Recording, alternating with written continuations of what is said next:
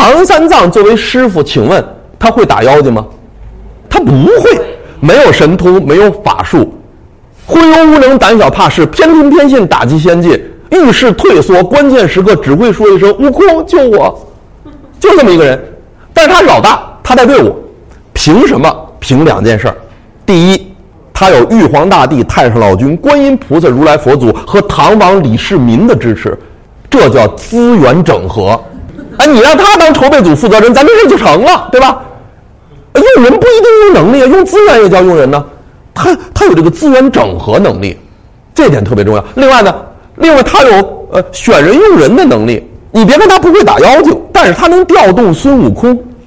孙悟空是个野猴子，从地上闹到天上，从山里打到海里，他连玉皇大帝和佛祖都不服，但他偏偏就能服唐三藏。哎，打也打得，骂也骂得，委屈也受得，不留阴影，继续跟着师傅干。人家会管野猴子，他怎么管呢？主要的方法，首先是愿景激励。悟空，你上西天吧，西天可以成佛，成个斗战胜佛，名扬天下。你看画饼讲未来，有愿景激励，不光画饼讲未来，而且认真搭平台。悟空，这事就交给你了，我都听你的。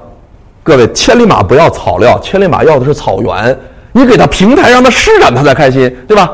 不光讲未来，而且给平台。除了给平台以外呢？日常工作生活中还有交流，还有关心。打完妖精之后，先点赞，悟空，你今天做的不错。哎呀，这神通法术，哎，让人特别佩服。那点赞完了之后再关心，悟空渴不渴，饿不饿，冷不冷，累不累？这两天秋天来了，换季了，悟空，你掉毛吗？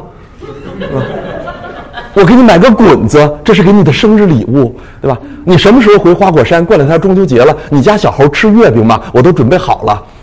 就是这种关心，这种交流也特别到位。你不要以为大领导什么都不干，实际上大领导做的事儿，他更显得功夫，更显得能力。所以我们认为唐三藏的优点和优势在于管野猴子，而不在于打妖精。吴承恩写唐三藏这个人物，就提醒我们各各位带队伍的人，你的本事在于能不能管住野猴子，而不是能不能打到妖精，让野猴子去打妖精。哎所以很多年轻人只会做事不能管人，说明一辈子只能当野猴子，不能当领导。哎，你这么一想，你会发现《西游记》它不光是个神鬼妖狐的事儿，它讲了很多人间的事儿，以神喻人，借古说今。感谢您的收听，现推出赵玉平老师人生自我管理必修课程，获取课程请关注公众号 a b a m 六九六，回复赵玉平三个字就可以订阅课程。